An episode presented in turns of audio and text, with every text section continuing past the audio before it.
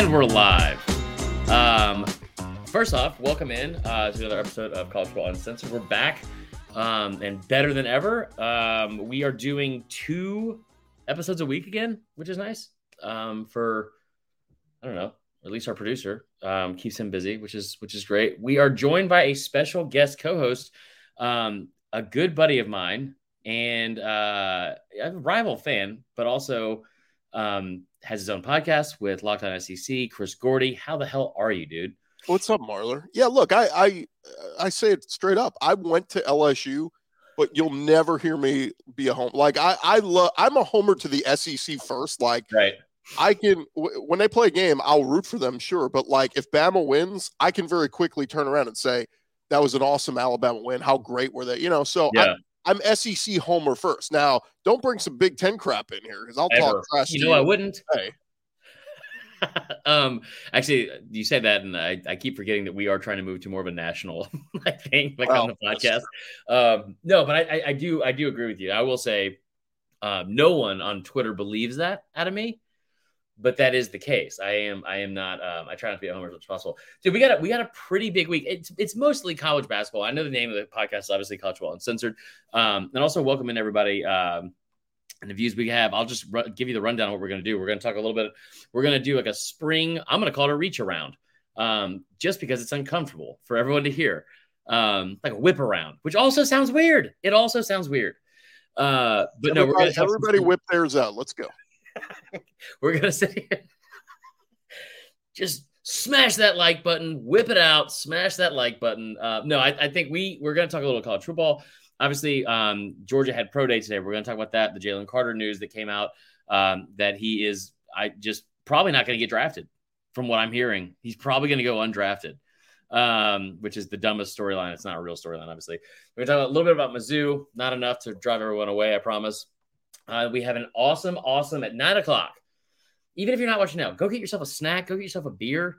Um, go get yourself one of these Alani's that have like three thousand grams of caffeine in them, and I'm drinking them way too late. But we're going to talk with a good buddy of ours, Mike Calabrese, um, just one of the most Italian names I've ever heard. Like he's a cheese. Yeah. He's he's so he's he's like a betting guru. Um, and he is going to he works for Action Network. He does a great job. He's done he's done a lot of stuff with us as well. Um, and he's going to help us fill out a bracket. He's going to help us with the best bets for tomorrow, put some money in our pocket, make some money. Um Uh, all all this weekend. So as March Madness kicks off, who just right off the bat, what's the biggest news do you think you've you've been seeing over the past week? Because we talked about Anthony Richardson, his numbers kind of coming down um, in a good way for him, where he he could potentially be the uh, the number one overall pick. I don't know. Yeah, I mean, there, there's there's been that conversation. Like, here's the funny thing: if you've ever watched the awful, awful, horrifically awful movie called Draft Day, starring Kevin Costner, that was a good movie. That movie's the worst film ever made because it's You've not realistic. You've really never seen any of those weird claymation movies at Christmas time. And, and like one of the biggest problems I have with the movie is he's a G M who gives a huge haul to move up to the number one pick and then goes, all right, I don't know who we're going to take. And that's kind of what the Carolina Panthers have done here. Like they gave up this whole haul to go up to number one. Right. And turn around and went, all right, now who do we like? Like, no, that's not how this works. You don't turn no. up one and then go, all right, now let's start looking at Bryce Young and Anthony Richardson and Will Levis. But it is funny that, like, yeah, three of the guys from the S E C are all th- – like, any one of those three could go number one, and it wouldn't be crazy. Will Levis going number one is crazy. And I know your wife's a Kentucky fan or grad or whatever, and I know but, that – But, look, they he looks the part – like, yeah. I, as a guy who's – like, I've interviewed him a handful of times. He is he is an impressive dude. He's funny. He's charismatic. Yeah. He's relatable. Attractive as hell. Him, he's tough. He's, you know, yeah. he's strong. He's got the arms. He's got the look. And he made – he was throwing darts at the combine. Yeah. So it wouldn't be – it wouldn't be crazy and out of the realm. But it's just weird that the Panthers go get the number one pick. They're like, yeah, now we don't know who we're going to take. Like that, yeah. And and I actually believe him. I actually believe him. It's just the crazy thing. Because it's like, like, we got forty-three days. And it was like, is this like a Tebow halftime speech? Like, we got forty-three days for the rest of our life. I'm like, like okay, cool. Well, the funny um, thing will be if they go up there and they go, we draft Will Levis or, or Will, uh, what's his face, out of Alabama. Like, Bryce uh, Young? No, Will Anderson. Like, if oh, they, Will Anderson. Okay, yeah. They trade up and they, they're like, you know, we're not sold on these quarterbacks. We're going to go Will Anderson. Yeah. Um, we got some of the comments coming in already. Uh, we appreciate that, guys. Make sure you guys keep them coming. Um, we'll get into some of the U G A stuff. It's a very heavy U G A crowd. I know you already see my man right here, Ben Diesel, with the with the horny for disrespect. Um, what do you call it? Profile pic, which we love. Uh, Michael Casper asking how are my hands? They they've hit, they're a little bit better. I told Gordy the story. I, this is like, I mean, it's just so bad. It's You're just so bad. Key Lane says right? nobody think cares if he's funny.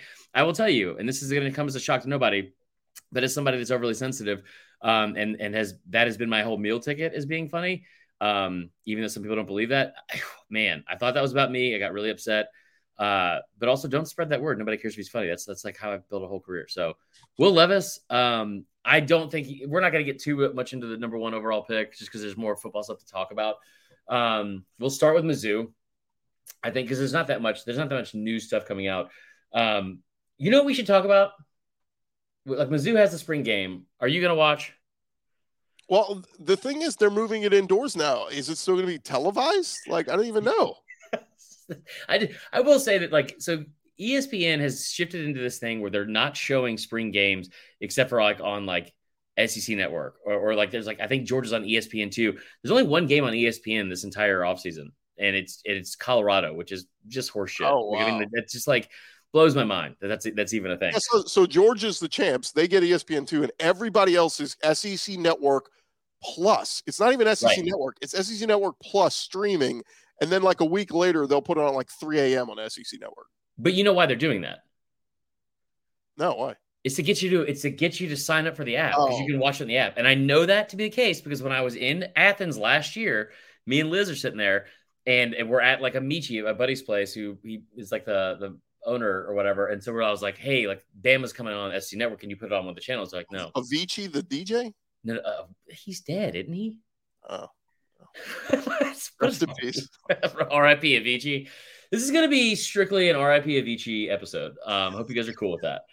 Um, no, so I, I just, like it's called a Michi. It's a it's, they have fantastic wings and um and pizza. Anyway, um, but I was like, look, the game. First off, they were like, we're not going to turn on a fucking Bama game for you in in Athens, Georgia, so we can watch like like during the spring game. And I was like, oh yeah, that also makes sense. So like they want you to sign up for E S P N. And I know that it works because I freaked out. Couldn't remember the login for my actual E S P N account. Had to get another one. So now I have two E S P N accounts that I haven't canceled. I still have just I got because I got that E S P N Plus money. So it's it's whatever. Wait, so yeah, there's a weird thing because like there's still stuff on the E S P N app. Like you have to have a cable subscription, but then yeah. there's certain stuff where you have to have E S P N Plus subscription. Which I know because I tried to look at the damn mock draft a week ago and it was like, yeah, renew. And I'm like, God damn it. I just want to see what Mel Kiper's got. Like language, language. That's like the one thing we're not allowed to say, but I agree with you. I say it out loud every single time I try to get on there. There's nothing worse than being like, all right, let me open up this article that I, I know I'm going to disagree with because Mel Kiper's going to say some stupid shit that I don't, I don't think is real. And then I can't, I can't scroll down and it takes you to like every time, you know what pisses me off too? We haven't answered any of the Mizzou questions. We're not going to, there's no Mizzou fans here. Um, but what pisses me off is that when you click on that, it's like U F C fight night, U F C three thousand twenty-two four. And I was right. like, like at some point, just start like they're, I would say name them something, but they'd probably run out of words at this point. Anyway, none of this matters. Um, continuing our S E C reach around.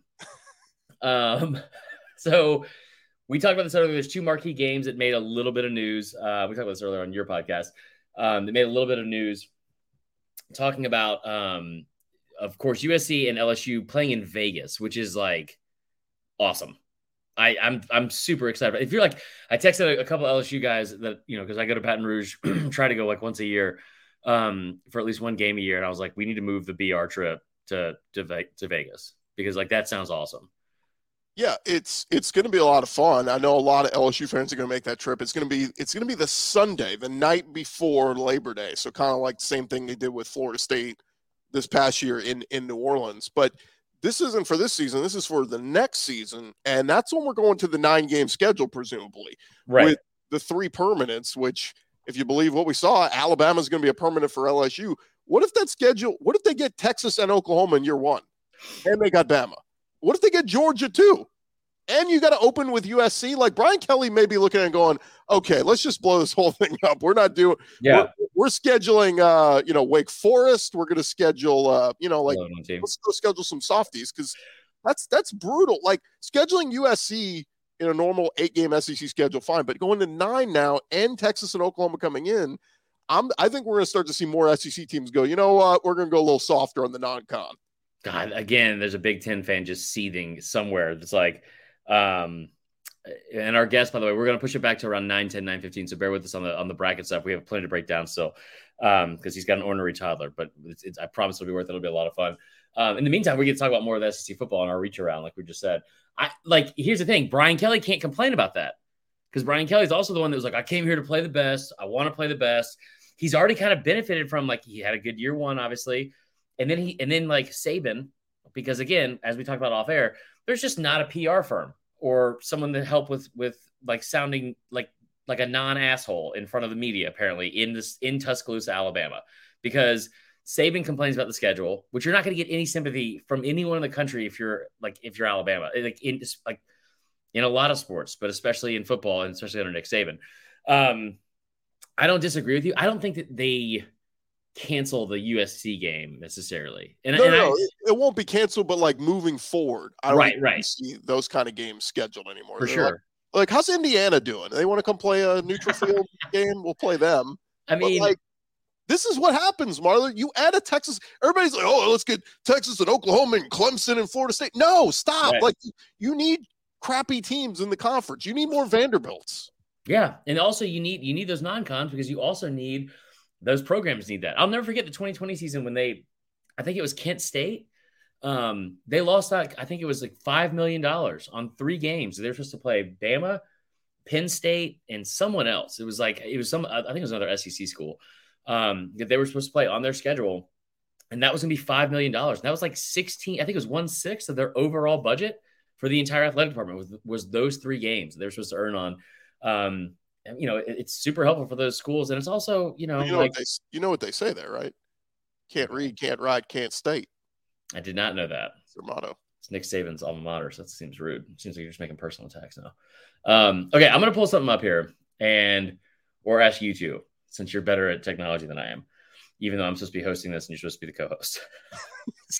So, a couple yeah, weeks ago, and I've been I've been previewing this. I've been saying that. We were going to talk about this on each of the last two episodes, and we haven't done it because of my A D D.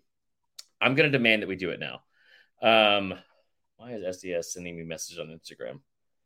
Um, hey, you up? Is that what they said? at eight at eight fifty five.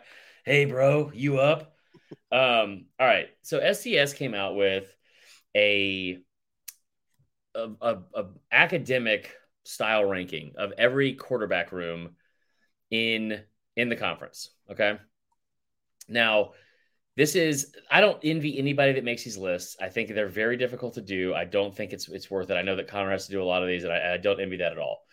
Um, going through going through some of these, and uh, I'm try, again, I'm trying to find it right now. There's a couple that stood out to me, and once I get it, I'll, I'll be able to pull it up. Have you been able to find it? Probably not. Um. Oh, so they took they took all the, the quarterback rooms and kind of what gave a grade, right? Yeah, no, I, I just so I just found it. So I'm gonna send you a copy of this. Um, this is this is what this looks like. You have this is I'm gonna go in alphabetical order. Okay. Hi, internet. Hey, Jay. Appreciate you being here.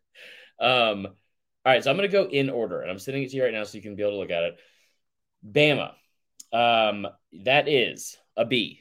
Arkansas, A minus. Uh, Auburn, C minus. Florida, D. Georgia, A. Kentucky, A minus. L S U, A. Mississippi State, B plus. Mizzou, C plus. Ole Miss, A plus, the highest in the conference. Tennessee, A. Tennessee, A. I want to say that again. South Carolina, B. A and M, C. Vanderbilt, C minus. So if you're looking at that from the top, so you have the highest grade was given to Ole Miss, obviously, um, lowest to Florida with a D. Um, you had one, two, three, four, five, six, six of the fourteen teams got an A ranking of some sort. So Ole Miss, um, followed by Georgia and Tennessee and L S U, and then they, they all three of them had A's, and then A minus to Kentucky and and Arkansas. right off the bat, I would ask you, which one of these you like? Who who would you who do you think has the best quarterback room? I'm not just saying starting quarterback, but quarterback room in the conference. And which and, and which of these also after that you enter that one, do you think has the biggest problem here? Because I I feel like there's one that is glaring to me that I am shocked by. Well, this thing is flawed. First off, this thing's flawed because right. if we're just talking room. So I guess like the benefit of having, having a great quarterback room is if our starter goes down with an injury, that the backup behind him is very good and will be just fine. Right. I think you also need to, in this grading, if a team has a great starter who's back for his third or fourth year and he's really good, that should get a good grade. Mm-hmm. But if the backup behind him is an unknown and not very good, how do you weigh that? So that's right. where this is all kind of flawed. The Ole Miss one jumps out to me. Spencer Sanders was a very productive quarterback at Oklahoma State. Mm-hmm. Um, Jackson Dart was mixed bag last year, right. some good, some not so good. And then Walker Howard, we don't know w- what he is yet. Five-star quarterback. Five-star, yeah. But like, okay, yeah, the room looks good, but only one guy's going to start.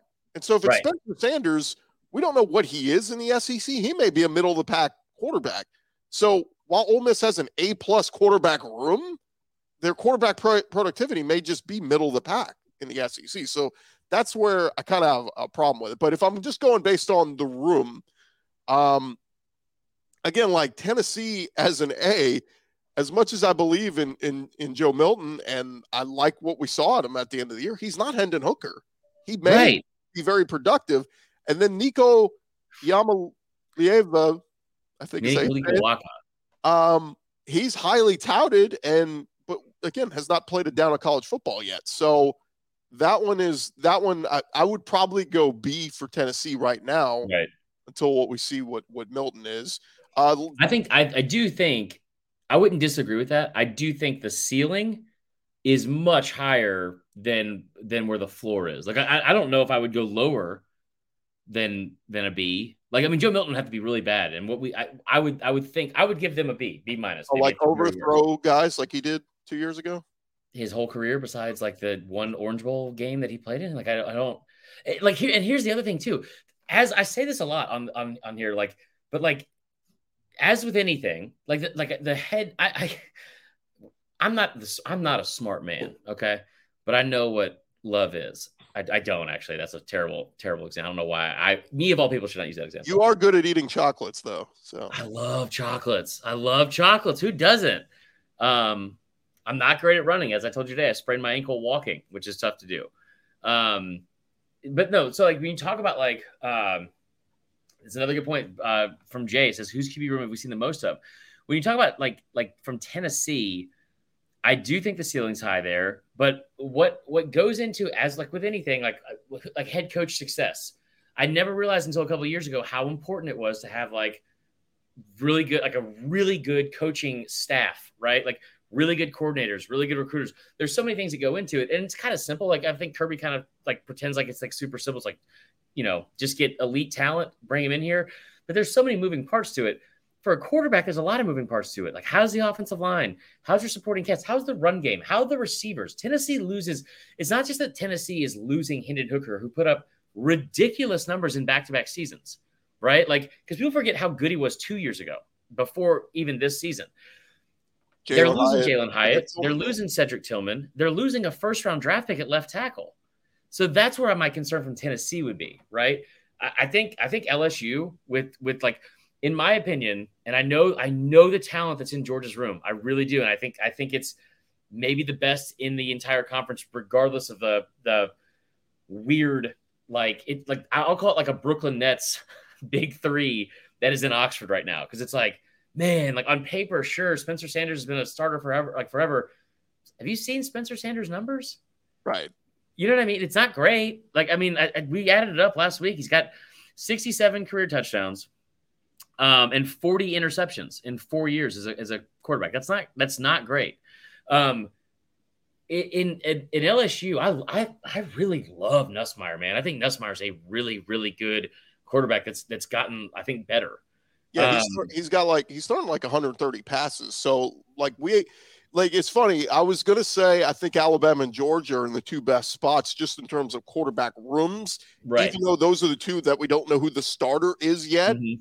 But yeah, I mean, we've seen Carson Beck in small doses, Brock Vandagriff, Gunnar Stockton. We haven't really seen. So like, it's so limited with, with Garrett Nussmeier. They, they played him the whole second half of the S E C championship game, right? Played with Jayden Daniels in the bowl game.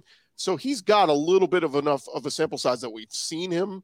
So, yeah, to that point, like the Ole Miss guys, we've seen Jackson Dart a good bit and Spencer Sanders, and we've seen Jayden Daniels and Nussmeier a good bit with L S U. But I don't know. Again, if you're still asking me, like, best room, I think I put Alabama and Georgia at the top.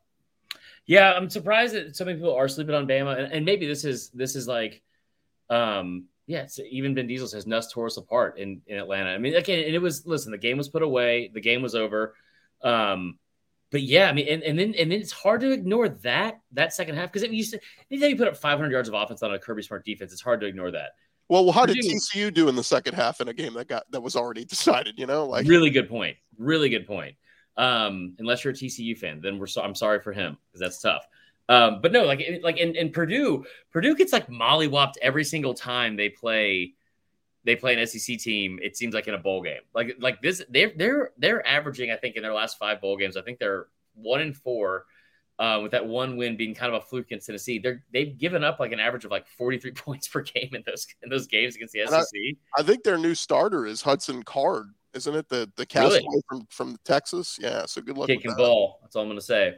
I mean, like honestly, he probably should have started over yours in that game against Bama. So, um, no, I'm kidding. But like, I, I do think that uh, I'm surprised about the Bama. Like, like at, at, at with the B, I've said this on here before. I do think that Saban is more confident with what he has than what people are giving him credit for, which I, I'm sure sounds like I'm being a homer on it, whatever. And I could be totally wrong. Like, like, like I, I. There's a very real part of me that wants to watch an entire season play with Jalen Milroe, because I, I think that Jalen Milroe is so exciting athletically, but I think there's a ceiling on that on that season at, at nine and or ten the, wins. And the turnovers against A and M was kind of, right. you know, that that's concerning. But yeah, it's it's funny. I'll go back. I've said the words after after Tua left. I that offseason, I, I said the words something along the lines of, dude, Mac Jones is nothing. Like he's. This guy's, you know, he's not two. This guy's not even close to what Tua right. was. And look at, you know, like he proved me and a lot of people wrong that year. So that guy could be Ty Simpson. It could be Jalen Milroe, with people doubting, going, oh, well, Bama, we don't even know what they have at quarterback. Well, turns out yeah. it might be something pretty good. Yeah, and you get new coordinators and all that kind of stuff. So it'll be very different. I I, I will stand by, too, the A and M thing. It wasn't a good game. He didn't play very well. It did have a very real feeling that that he – It, it didn't feel like the game plan was necessarily there for him. Like it kind of felt like there was like, like Bill O'Brien was like, we're running my offense. Right. And I don't give a shit what you guys want to do. Like that's, that's kind of what it felt like. Um, Jay A and M, here, said, Connor Wegman, a C, like that dude was good down the backstretch of the season. Yeah.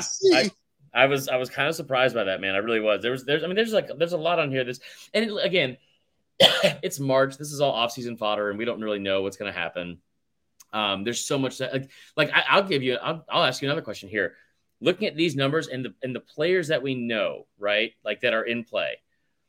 I brought this up on your podcast. I still think it's super, super interesting, and it could be nothing, but it seems super interesting to me because Vegas is never wrong. When you look at like it's either DraftKings or FanDuel that has the the Heisman Trophy odds out right now. And Carson Beck is plus four thousand and Brock Vandagriff is plus eighteen hundred. And I, I know it, I know that Kirby came out today and he made the comment about Gunnar Stockton and, you know, don't sleep on him. And I've heard like, you know, our, our good buddy Graham Coffey made a couple comments about it. I don't think there's anything that's that off base that I could, maybe he is, maybe it's motivation or maybe he is going to see more snaps. Who knows? But I do think that Vegas is onto something. And I think that a lot of people probably feel like the same way that, that, Brock Vandagriff probably isn't going to be in Athens after, if he's not the starter, after the spring spring practice, because he's good enough to start somewhere. And the first guy that should be on the phone with him is Hugh Freeze at Auburn, because yep. I think it's absolutely it's like the report early reports out of Auburn is that quarterbacks haven't looked good. Oh, really? Right. You brought in nobody to compete with Robbie Ashford. Like, what are you doing?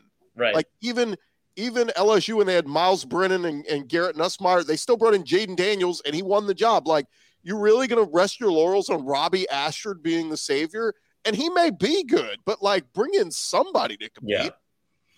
I think his mom finally stopped following me on Twitter, so I'm allowed to say that now. So, um, anyway, all right, real quick, before we get into basketball stuff with our good buddy Mike Calabrese, um, we are going to finish up our S E C reach around with uh, a trip to Athens, which, listen, I, if anybody knows about putting on weight, especially bad weight, especially in Athens, it's me. I love going to Athens. I've never, I've never left there without either a, a hangover or a headache of some sort. Um, I'm obviously making jokes here because I don't think that's what happened here with the player we're going to talk about, but you had the um, the the pro day today, uh, Georgia Georgia's pro day in Athens. I turned it on for a little bit. I forgot that it was on. Okay, and I'm I'm in the middle of a meeting with with my manager, like my direct manager, who's like over in in London, and and we're like in there with like a couple other people, and it's like people I'm supposed to be like in front of, right? Like like on my best behavior. Whatever the the fucking like. like New Yorker that's on that First Take show with Stephen A. Smith, that's just constantly yelling, Mike the Mad Dog, whatever. Right. He's just screaming in the background the whole time. And I was like, Jesus Christ, I've got to get this off. Luckily, the Georgia Pro Day was on, so I turned it on. Blown away by just the physical stature of Broderick Jones. That was my biggest takeaway of the day. Um, he looked as, as in good a shape as any offensive lineman I think I may have ever seen. And I'm probably being a prisoner of the moment. I'm probably overreacting a little bit. He looked incredible. The big news of the day, and we talked about this on your podcast as well, as or Locked On S E C, is that Jalen Carter did not have a good showing. Um, he was, you know, two weeks removed from the the senior or not senior bowl. I'm sorry, the N F L's uh, combine, where he obviously had to leave, got arrested, was wearing the same shirt from the combine in his in his um, what do you call it? Pick mugshot. Uh, comes back and is not able to finish even position drills, doesn't run the forty. Um, what your thoughts on on what he, like his underwhelming performance, and does it matter at all? Because I, I I would say no. Yeah, I think this I think this matters more than the the story that ended up coming out of, oh, he was, you know, he was racing the night of the crash and, mm-hmm. and left the scene and all that. Like, all that is whatever. Like, he'll he'll have to answer to teams for that at the end of the day. That's that's whatever, like, don't don't do anything boneheaded like that again. Right, right. But this is like wearing swim trunks and a tank top to your job interview. Like, dude, all you had to do was be impressive this one day. You skipped right. the, you didn't do anything at the combine. So, like, this was, you said you were going to do everything on your pro day. Now we get to your pro day, and you don't do, you don't run the forty, you don't do any other drills, and you're over, you're nine pounds overweight, and then you cramp up and leave, and then you don't even talk to anybody. Like, yeah, I think this is going to have him fall. I've already seen some mock drafts where he's going down to fifteen. That's crazy. eighteen. It's crazy, but it's like, we know the player, and he's a right. freak. Even Kirby defended him today and said, like, look, anybody want to talk about his work ethic or him as a player, I will defend him to, to the ends of the earth. Like, right. get all that. But still, Mike Tomlin's there today from the Steelers, and he sees that, and he goes, hey, I'd love to talk to Jalen. Oh, Jalen left already. Not a good look, dude. Not a good look. All you had to do was be on today. And and you would have been fine. But, again, not a good look with gaining the weight and the cramps and all that. I would not be surprised if he slides. Listen, a lot of people, when they start menstruation, get cramps and gain weight. So it's not a thing that's very uncommon in a lot of households. Just that time of month? It might just be that time of month for Jalen Carter. Um, I, I, I just, I will say, like, Brandon Marcello was joking around about this earlier, and I, and I, I hit him up on it because he said something about how, he's like, man, like, I, I just don't think it's a big deal. And, and I agree with him because because I, I think there's there's so much time until from now and until like when the season starts. And Jay, again, makes another good point. You've been an incredible ad today here, um, where there's smoke, there's fire. And like, the kid's been under a lot of scrutiny. I, I know that Georgia fans are going to go to bat for him, and I and I and I admire it, and I and I totally understand. I still think he's the most can't can't miss prospect in the entire draft. I I don't that, that's just how I feel. I and I could be I don't know the off field character concerns that McShay talked about. I don't, I'm not in the locker room. I don't know any of that kind of stuff. And we're not going to get into any of it because it's been, you know, I, I think that it's, it's not something that's a productive conversation at this point. I will say, like you said, I remember my first job interview out of college, the first thing I, I remember asking, they, they told me what I was going to be making at this like really shitty sales job in radio. They said, um, they said, uh, what was it? It was like, they told me what my salary was going to be. And I remember looking at it, I go, no, is that before or after taxes? And every single one of them were like, is this guy a fucking idiot? Like, should we not have offered him this job? Like, what's he talking about?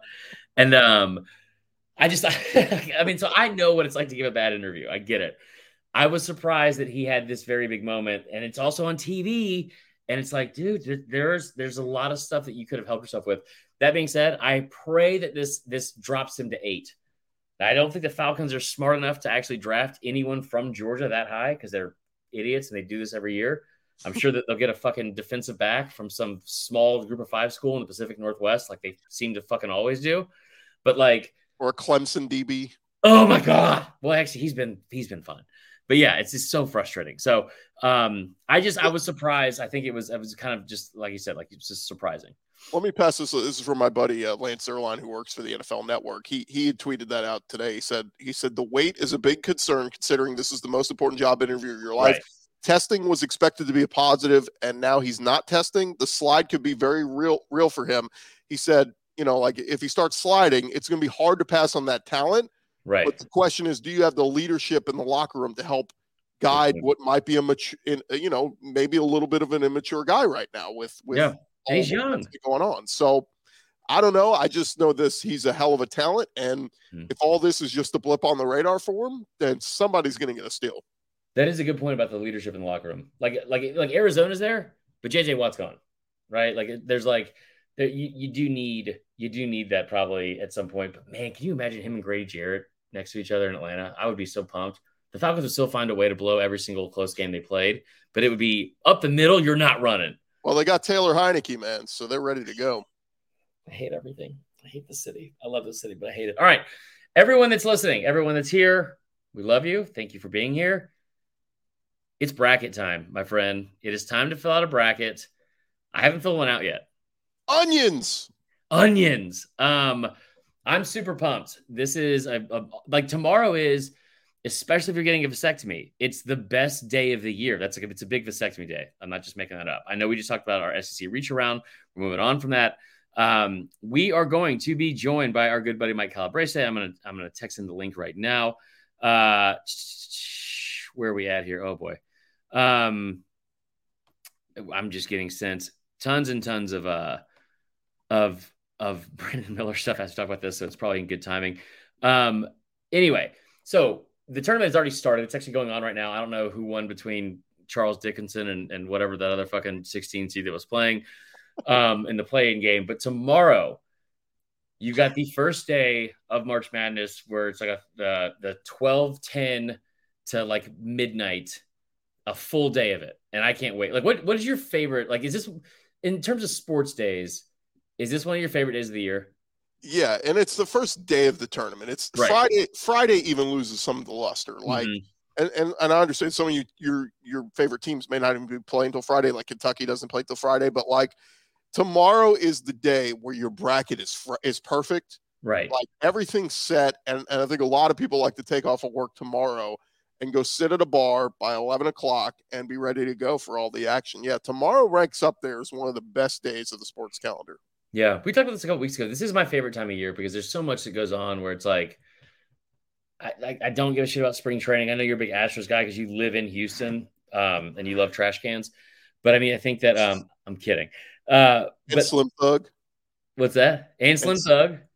Um, no, but I like, I, you know, you have a, y'all don't have a sponsor for vasectomies. That is, it's like, like I, I struggle with this every week.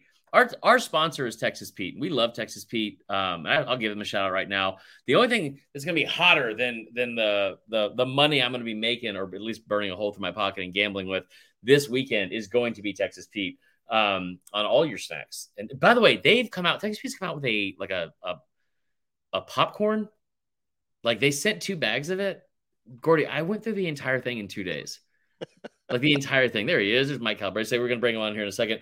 But um, no, so like like this is this is the best time of year because you have you have spring training, which is whatever. I think I think opening day is like, we're like a little bit over two weeks away. thirtieth, I think. Okay. Um, I mean, the Red Sox suck, so I don't really, I don't really care as of right now. Um, but like this day, and you have some spring games coming up. The Masters is right around the corner. I mean, it, it is a, it's a great, great time of year. So, all right. Kentucky Derby. What's that? Kentucky Derby coming That's up. That's using a birthday weekend too. I love that. Um, all right. We're going to bring in our special guest. This is a gambling guru.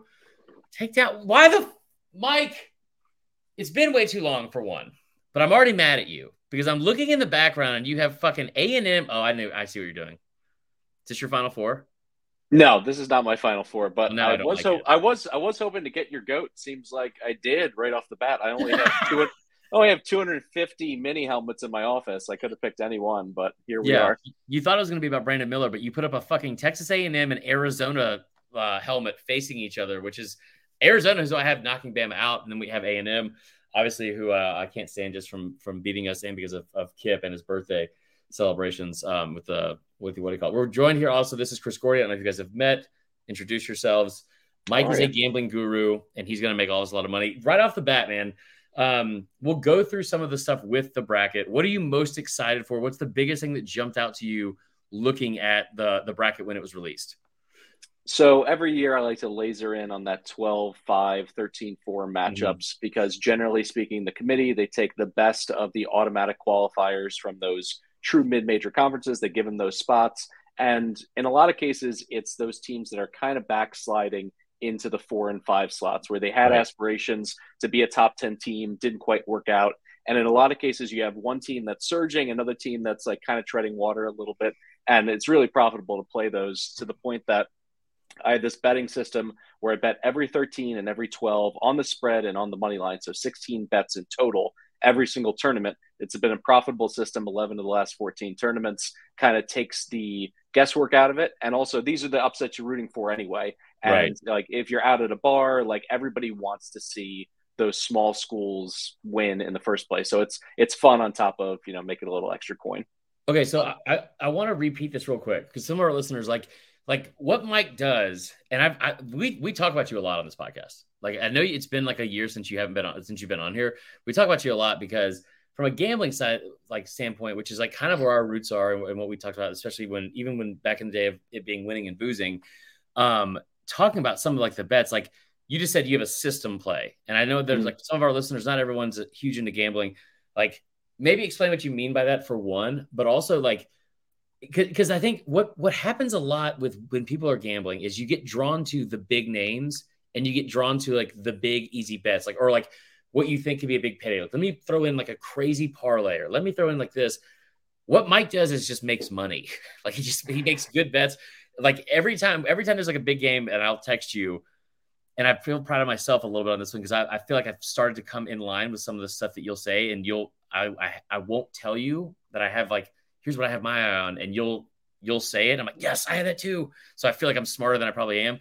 But explain the system play and, and what it is you're really like the goal is.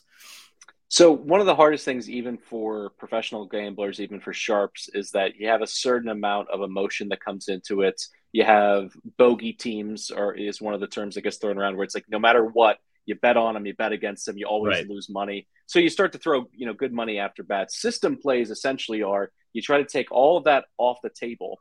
And in a lot of cases, you do it before the season starts, where you're like, if these parameters are all checked, all these boxes are checked, I'm going to bet it no matter what. The other system that I use for March Madness is one that I've always been fascinated with because the tournament sends these teams to the weirdest venues. Like mm-hmm. Albany, New York is hosting a tournament. Albany, like when you drive into town, it should have a sign that says Albany, New York closed since twenty eleven. Like right. it is like eighty-five percent commercial vacancy. Like the place is an absolute dump. The N C A A tournament couldn't wait to get into Albany. And right. they're sending and they're sending Saint Mary's across the country to play at that venue at an eleven a.m. body clock tip off. So what I do from a system perspective is I look at the four teams that are traveling the furthest in the first round, and I fade them every single year. And that has paid out over sixty-one percent against the spread since twenty fourteen. So that's just something that philosophically I believe in, where it's like yeah. their, fans, their fans don't show up because you're not going from California to Albany, New York. And then just in general, it's for a higher seed in particular, like Saint Mary's, they had a great season. They spent a lot of the year in like the twelve to fifteen range in the A P poll, and they got absolutely worked by the committee. This isn't yeah. the worst possible situation situationally for them. So I just, you know, I go in and I lock in those, you know, those system plays ahead of time. And then I build out the rest of my card based on, you know, how I'm feeling, you know, for teams playing heading yeah. into the tournament. I love that. Mike, let me ask you, we know a, uh, just about every year, a twelve beats a five. Who are we looking at this year? In the, because I look at them and I'm like, I can't talk myself into any of them. I feel like all the fives are pretty strong. So give me a twelve versus a five you like. The so, most, you're betting all of them, you said. I, I am betting all of them. The two that I like the most, I just mentioned Saint Mary's traveling to Albany. They're playing against a V C U defense that turns everybody over. They'll force like fifteen, sixteen turnovers in this game. And Ace Baldwin, their point guard, is the kind of player that takes over in March that people fall in love with. So when you look at that and the fact that V C U has a very strong fan base, they're going to make the trip, you know, up the Eastern Seaboard and be there and have a presence in Albany. So I think they're game to win that game outright. And then College of Charleston, another weird travel game. San Diego State wins the Mountain West Conference regular season and the tournament, and the reward is they have to play in South Florida. So they're traveling across the country, and Charleston is a team that won over thirty games this year. Mm-hmm. And from a so a term that gets thrown around in college basketball gambling a lot is high variance. Alabama is a high variance team. Why? Because they Please. shoot a lot of three pointers. So you end up making twelve or fifteen threes. Just about no one's going to beat you. No one shoots more three-pointers than the Charleston Cougars. Wow. So they're going to fire up like thirty trays in this game. And if they make ten plus, I think they're going to shock San Diego State, who, by the way, is outside the top two hundred in effective field goal percentage. So if their defense isn't lights out, they're not going to win this game or another game in the tournament.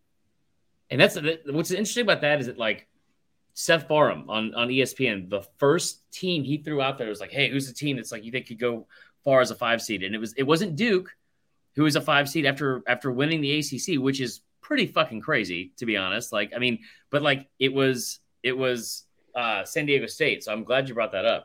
Um, looking at like just well, like we're traditionally we're, you know, we're based in the S E C. He's in Houston. I'm in Atlanta. We we cover the S E C a lot. Obviously, you've worked with S D S.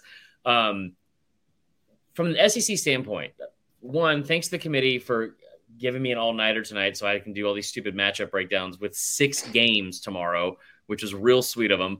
Um, what matchup do you think is the biggest potential for, like, like I guess, like, besides Bama, right? Because you only have, like, one top-tier seed, I would think, out of the conference. Who makes the deepest run, do you think, or who's set up the best? Who do you think is an early exit as well?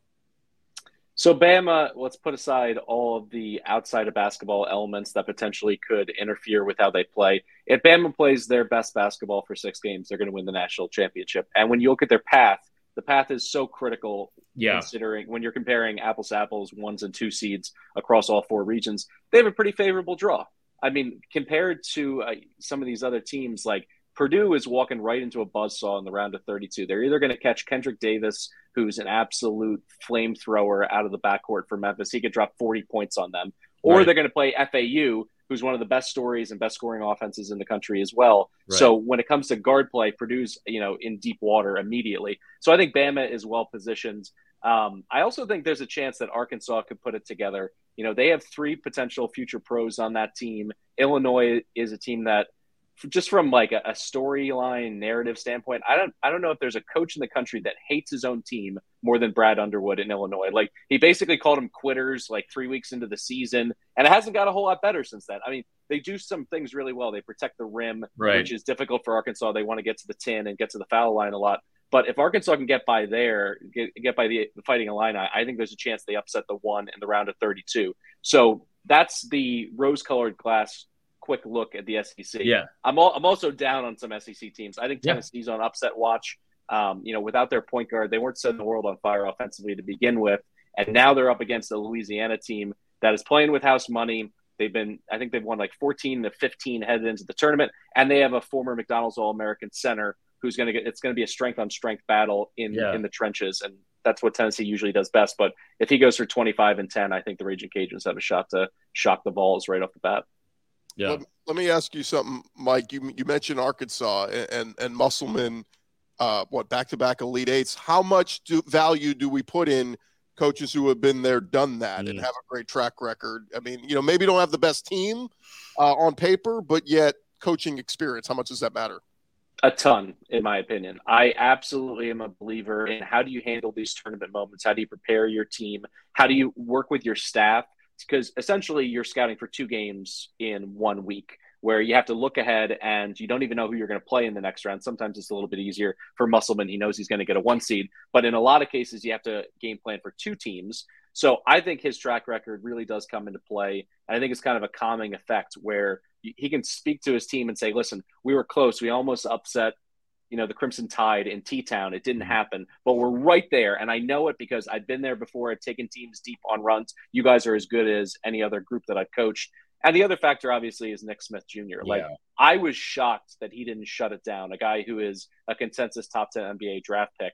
Most of the time in this N I L era and the N B A draft era, it's like everyone's just focusing on the combine and, you know, working with their own private workout coaches and things like that. He clearly came back to make a run in this tournament and to tr- try to, you know, essentially the, this is a, a one-player draft, uh, the, the French unicorn coming in. He's going to be the number one pick. I think he's minus forty thousand to be the number one pick, but a- anything else is up for grab. You can work your way all the way into that two to three, four conversation. So if he go as a Steph Curry like run, puts the team on his back, I think he can, you know, really increase his uh, his bank account if he does this right. I met a French unicorn on the spring break one time, but I had to get penicillin, so it was not the same.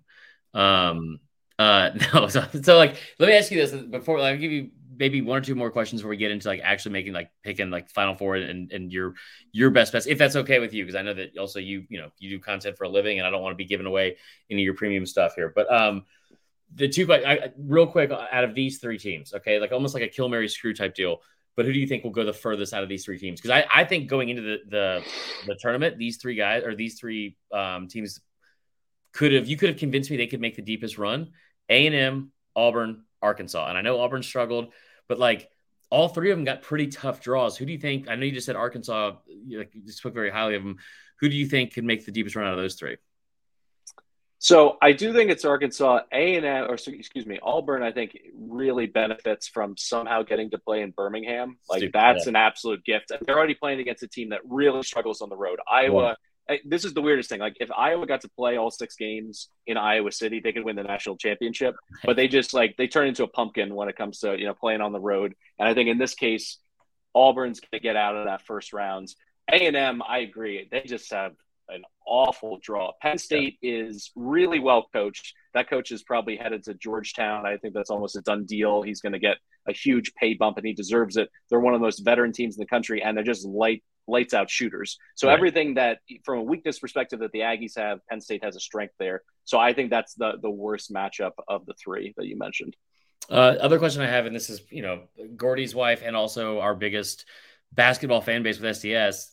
Tell me about Kentucky. What do you think they like they can do? Because I've I've said this all year, and I hate I hate that we give so much credence to Kentucky of being like, you know what, like, but you know, like you you know they can put it together in March. Like we watch them fumble around and kind of like you know like fall over themselves and, and trip over their own shoes. Like for much of December and January, it seemed like, and then all of a sudden it's like like I, I just get tired of the narrative that they're going to turn it on when it matters most. They kind of have done that despite what happened with Vandy the past couple weeks. How far do you think they go in the tourney? I think they got a Sweet sixteen run in them. Um, you know, it's funny. There's this growing community of advanced analytics gurus, Evan Maya, Bart Torvik. Bart Torvik sounds like a name that Bart Simpson made up for himself, you know, ever, yeah, to, get a, yeah. to get a fake I D or something like that. But Bart Torvik does an incredible job, and so much of his information you can sort by time or opponent, yada, yada, yada. The upshot here is that Kentucky in the last month of the season, third-ranked offense in the entire country. So they did rev it up. And I think now that they're getting a little bit healthier, there's no Vandy in this tournament. They don't have to play in Nashville. So I, I think they they put those ghosts behind them. I understand that there's some ugly losses on their resume, but the reality is it's a nice draw against a Providence team. Providence, I know it's yeah. the Bryce, the Bryce Hopkins revenge game. I think he'll probably have a good game for the Friars, but that's about it. Um, so I think they get out of there pretty easily. And then outside of that, Coach Cal is someone who generally – can surprise when the expectations are lower in the tournament. You saw them do it when they went as, you know, an eight seed all the way to the Final Four. So I, I think this is an opportunity for him to show that he still has, you know, some, some tricks. Um, but in general, I think their roster is kind of tailor-made for a, a mini run. They do need Sheboy to play better. Yeah. Just, just, you know, more consistently. It's a little bit shocking for a guy who's the national player of the year to come back and kind of be up and down a little bit.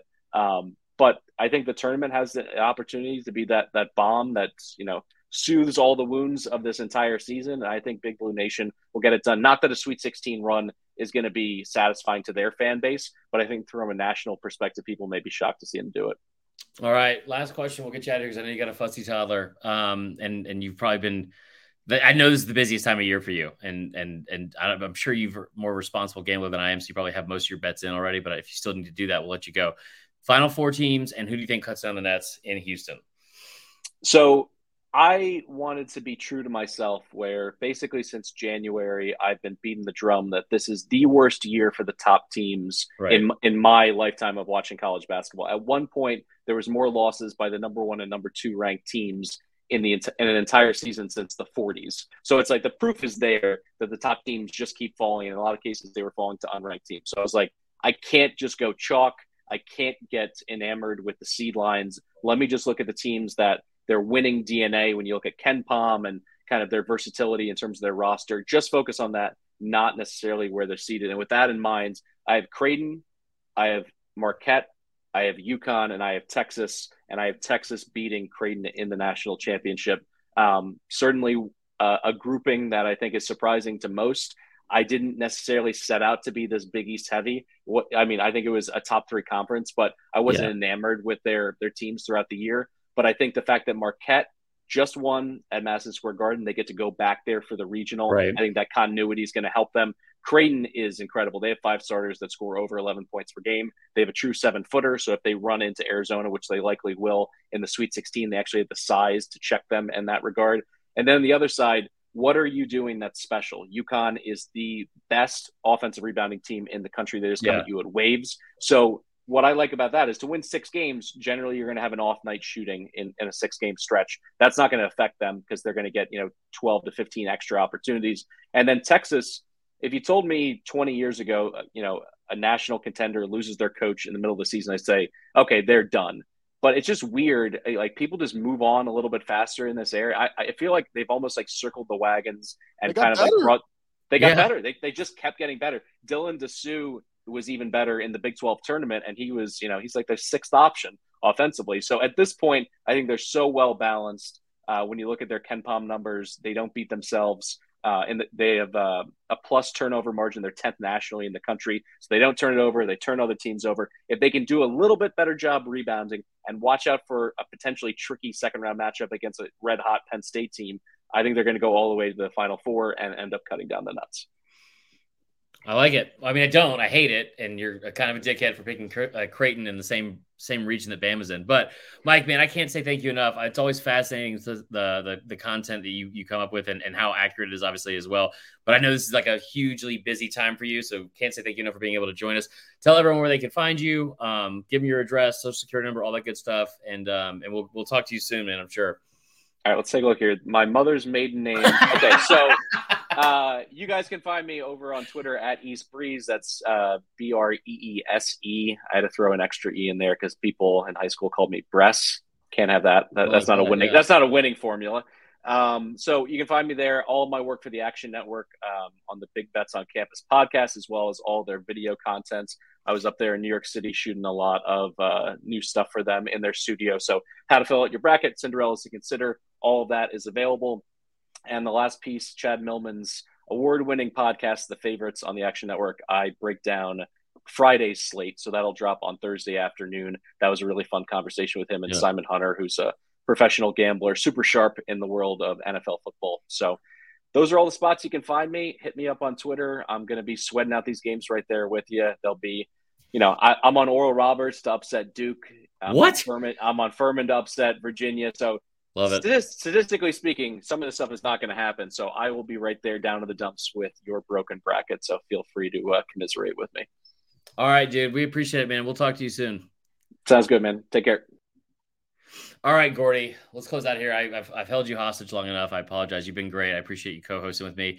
Oh, that's uh, good stuff. I'm, I'm, uh, I got some bets now to go make for tomorrow. He, dude, he's the best. He's like, he is like we'll we'll talk about we'll talk about um, stuff like in football season. And I remember I remember I forgot what it was, but he's the one that got me into this because like because him and I have like different betting formulas and stuff like that. And, and he's like he I remember talking to him or going over like bets this like a year or two ago, and he goes, Chris, it's it's like you don't understand what a bankroll is. And I'm like, brother, if you knew anything about my personal finances, you would have already known that. Like, this is not in question.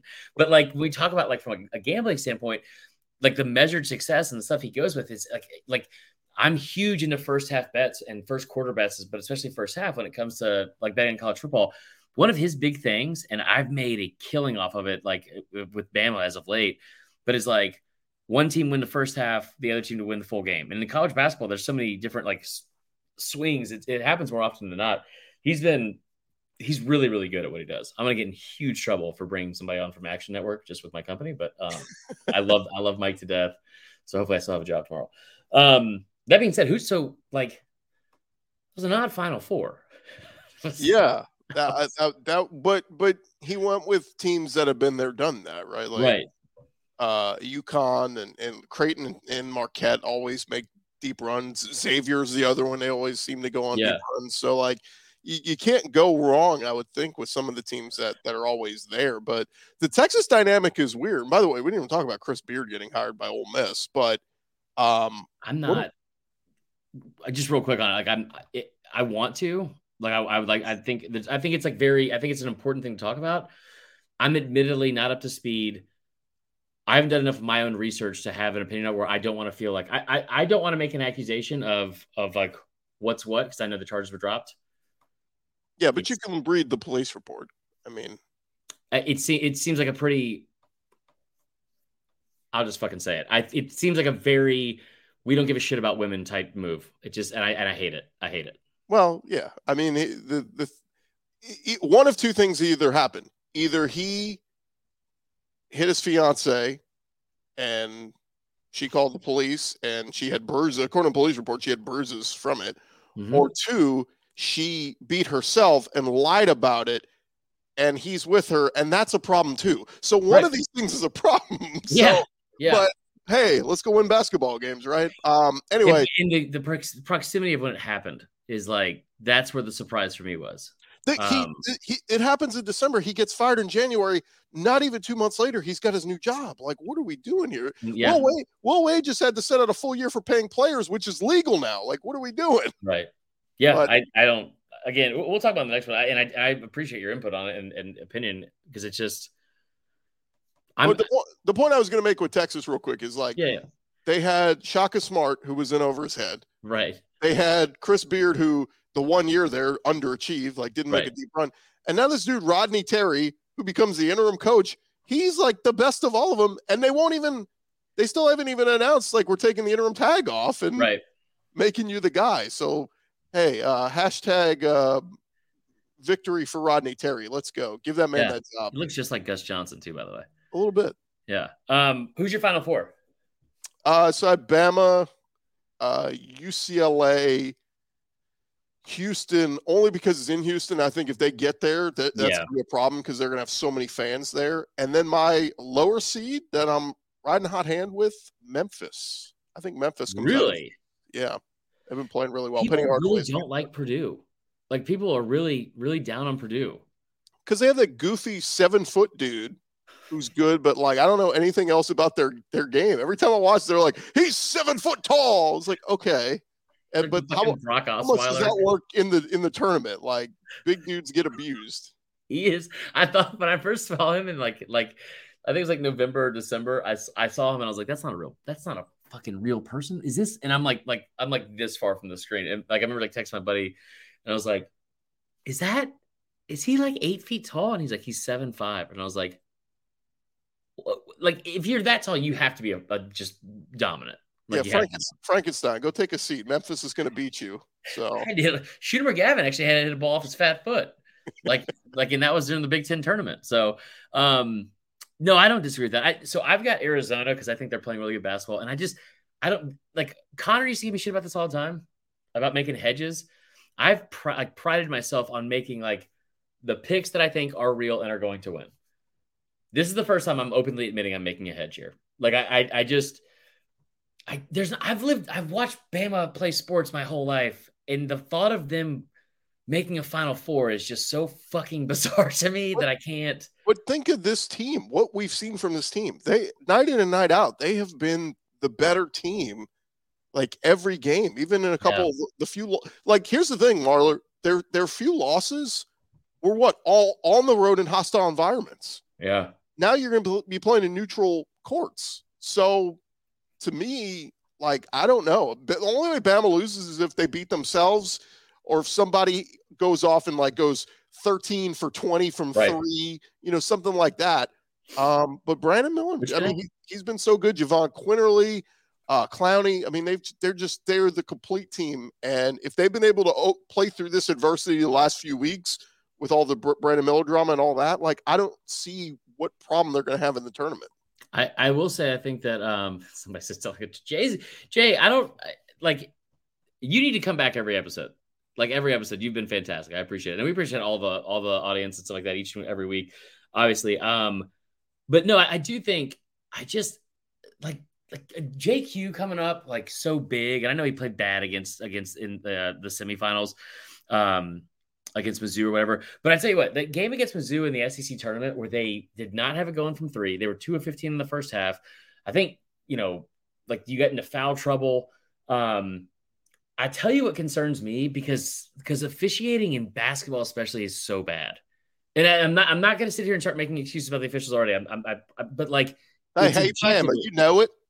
They, they, I'm not saying that Bama gets all the calls.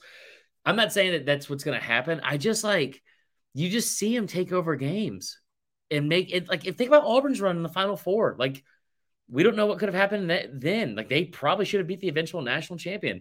Yeah, um, but, anyway, but, but you, you just talked about in the S E C championship or in the S E C uh, tournament, Marlo, they won every game by double digits. Like it wasn't yeah. even, it wasn't even close. As long the, as the Mizzou game, especially, man, like that, that was more impressive. I think than arguably any win they've had all year. Yeah. To me, if, if Brandon Miller shows up, they're not going to lose a game. And there's a chance yeah. he may not show up because he may have to run a gun to somebody else. So we don't know if he has to run an errand. Yeah. But as long as he shows up, they will not lose a game. All right. There it is. Um, Come on. All right. All right. I'll tell you my Final Four real quick. I've got Arizona. You're a dickhead. Uh, Arizona. Then I've got Duke. Um, I, as much as I hate that, I've got, I think, Texas, I believe, is in one of mine. I'm trying to think, and now I'm confused because the way this thing's set up. Oh, and then I have Kansas. Um, so kind of chalky, but also not super chalky. How, how many one seeds? One, one, one seed, Kansas, two, two seeds, and, and a five seed in Duke. I've got Arizona beating Kansas in the national championship. I didn't know this. You know, Kansas would only be the third team in the last fifty years that would be back-to-back champs in college basketball. That's how and hard that, it is. And that's why I think they're going to lose in, in one of the early rounds. I and hope they do. I hate Kansas. Bill Self's having heart attacks. I mean, come on. Like I, I can't ro- I can't roll with Kansas. Yeah. And by the way, are you are you doing the one bracket or are you multiple bracket guy? I'm a multiple bracket guy. I, like here, here's the thing. Like you're not, I don't portion control for me with food is not a real thing. I've told you about my thought on drugs. This is like this is this is like like anytime I've ever taken edibles. People are like, dude, you don't eat the whole thing. I'm like, bro, look at me. You know I don't have portion control when it comes to real food. You can't put drugs in it expecting to be good. Same goes for college basketball brackets. I'm going to – fuck it, man. I'll, I'll fill out eighteen of them if I have to. I don't care. Oh, well, that's fine, but you don't get to brag. Like tomorrow at the bar, you don't get to be the guy to go, oh, I had that one. I had that one. Right. No, no I don't. And I, and I won't. I won't. You had that one in, in one of your eighteen brackets. That but here's happen. The thing, and I'll say this in football too. You know me well enough, and you know my my – just desperate need for attention. Everyone in here does because they listen to the podcast or follow me on social media. If I pick something and it's correct, I'm not saying here, but I've been definitive about it. Give me my fucking credit because that is, that's all I want in this life. And maybe a corgi. I don't know. Anyway, um, Gordy, tell everyone where they can find you. You've been tremendous, dude. I, I appreciate the the time and the, and, and all that good stuff, man. Tell them about the, the Locked On S E C podcast. You can even tell them to make it their first listen. Like you do on your, on your show. I don't, I don't oh. care. It's part of our company protocol, but yeah. uh yeah, no, Locked On S E C, wherever you get your podcast. If you enjoyed this conversation with Marler, then check out my pod where we have a conversation with Marler about the same stuff. So it was really good. All right, man, I appreciate it. Um, thank you, everyone that uh, tuned in. Um, we'll, we're, like I said, we're going to go back to two of these a week. We're going to start doing these. Um, we were going to record them live Monday and Wednesday. It means they'll come out live. Uh, they'll come out on all uh, streaming platforms on Tuesday and Thursday. We're going to continue that. Just that's just how it's going to be from now on. So. Tyler going to be back soon? Tyler, well, yeah, so he's he's just um, it's just a busy time of year for him, and so he's got like stuff like he'll be here like every Monday. We might have a rotating um, guest host on some of them. Like, I'll probably, I mean, you you know, you might you'll be back. I'll just tell you right now, you'll be back. Um, but yeah, I mean, I mean, you're like my cigarette, so I can't quit you anyway. So uh, I, I think I think that this will be a lot of fun. This weekend should be a lot of fun. I hope everyone gamble responsibly. Tell us about your wins. And listen. Call the hotline. We'll throw up the number again on, on Twitter. Um, if you if you took a tough beat, uh, if you had all your money and your, your bracket got busted day one, call the hotline. Tell us all about it. Love you guys. We'll see you soon.